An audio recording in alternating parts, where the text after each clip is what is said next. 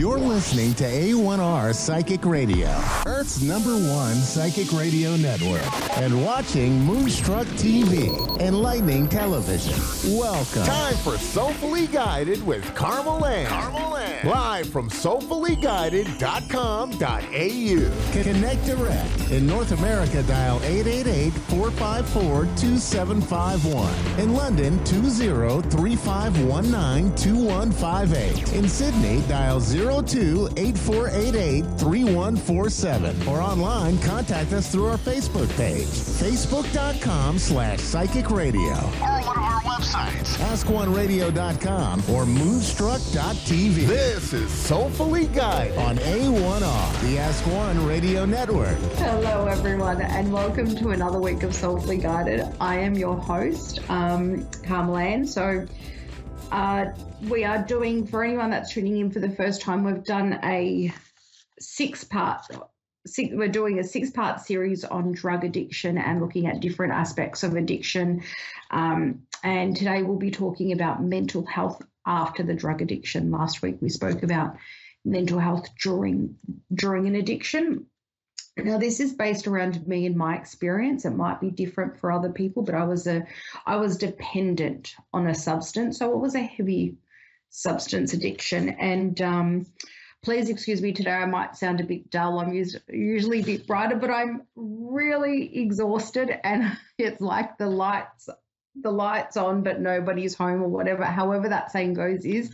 So my brain is not functioning right. But look, we did I did say we're going to talk about mental health after drug addiction. Um, I'm going to heavily rely on my notes today because my brain is not, even though I know the information, my brain's just not functioning. but stay here. Let us know you're here. Give us um if you're watching live or um, a replay. Let us you know give us a reaction. Let us know you're here or a comment. Um, now, I feel that, and throughout this whole series, I've always expressed that there needs to be more information available to people about the the correlation or the connection between mental health and drug addiction. Um, I wanted to talk about mental health after addiction because it's such a different space to be in. Um, if you're experiencing anyone around you or yourself as a substance user, and um, I struggled in my mental health for about the last 10 years. It's gotten on top of it the last two. However, that doesn't mean struggles haven't happened. Um, you know, there's no miraculous cure after we stop drugs. Like, there's, it's like, being abstinent is not a cure for mental health or the, you know, for anyone that has used um, a substance for addiction, uh, has used a substance for to you know to forget a trauma or a you know a, childhood event or anything that's really bad that's happened to them. So look um my mental struggles they started 12 years ago and um, i probably wouldn't have had them had i not been a, a substance user. Um you know so it, the process that i'm talking over six weeks there's so much more to it and we're just getting the tip not even the tip of the iceberg. So we look at this and it's been a long process for me because i want it to be a lasting one. Um, you know it's taken a long time. There's been lapses there's been re- relapses. I've had a heap of therapy even though i'm very knowledgeable psychologically. I you know it's taken time um, and part of the part of ceasing drugs meant that i was in a new space and after a bit of time because i don't outside of these sessions like this this series i don't really talk about substance substances. I don't consider myself a recovered addict. I'm just me without that part of it. However there are lasting effects of the substance use and that could be either long term or short term or, or things which I'll go on to say. But um, a part of me, sorry, I lost my train of thought there. So with the therapy, as time progressed, a part of me realized that uh, I wanted to come forward as a survivor, not as a victim. But what I realized is that because I was a trauma based user, so for me, my ways of responding, and I don't want to use the word normal here, my ways of responding, I will, I will though, to things and triggers and traumas or th- general experiences and, and circumstances in life, they're completely normal for someone that has been through what I've been through. But then when I shifted to non drug non drug user or you know to a survivor mode, sometimes I'm living in this fight mode that all my intense, these intense feelings and, and that survival mode means that I'm on edge. So I'm learning that, yeah, it's normal for me to respond in that way because of what happened to me. However, it is not healthy in everyday life. And that part of survival I don't want to be on fight mode or alert mode all the time. Part of survivor mode is shifting away from that and being in a in a comfortable everyday mode. And that is a huge, intense mental journey and mental health journey that we do take. You know, for me, I cleared my heart, I healed it, I opened it. That meant I had to then raise my standards because my standard was just taking substances for every single problem or issue or anything that I encountered in my life. So I then learned, you know, to be more respondent to red flags. But what I mean by that is part of the mental health journey after drug abuse or substance abuse and addiction was learning to see red flags and having stronger boundaries and values for myself. And that that's not easy to do for everyone. So um, I basically I healed my heart and strengthened my mind and the mental health journey over a long period of time for me. So I got my head stronger. I've got myself financially together. And um, the only thing now, I don't want to offend anyone here. This is my perception that I'd like to share with you. The only thing that is holding me back now, that is weak, is my physical body.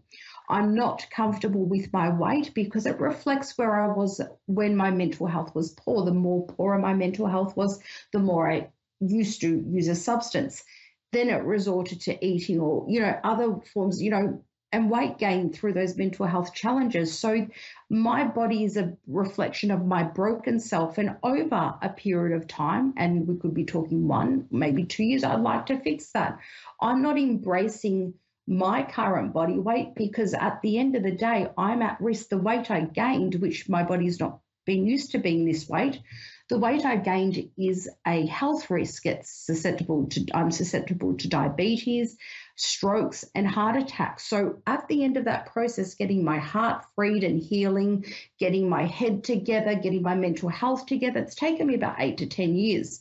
And then getting in a financially good position. Now I'm focusing on my physical health, being more active um, and being physically ha- healthy so that I'm sort of balanced across the board.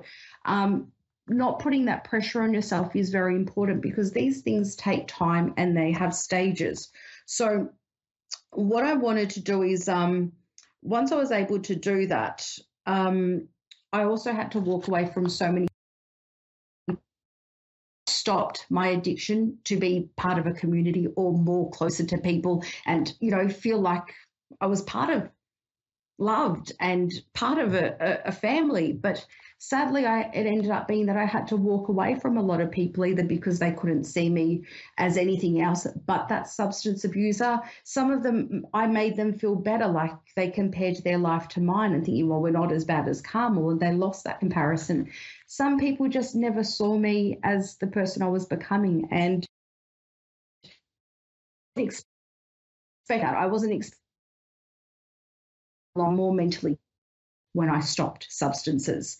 Um, you know, some people were really good people that I thought we'd last forever, and either my addiction hurt them too much or my recovery did not fit their lifestyle or their interpretation of me anymore. And raised my standards, and what was once a healthy relationship was no longer.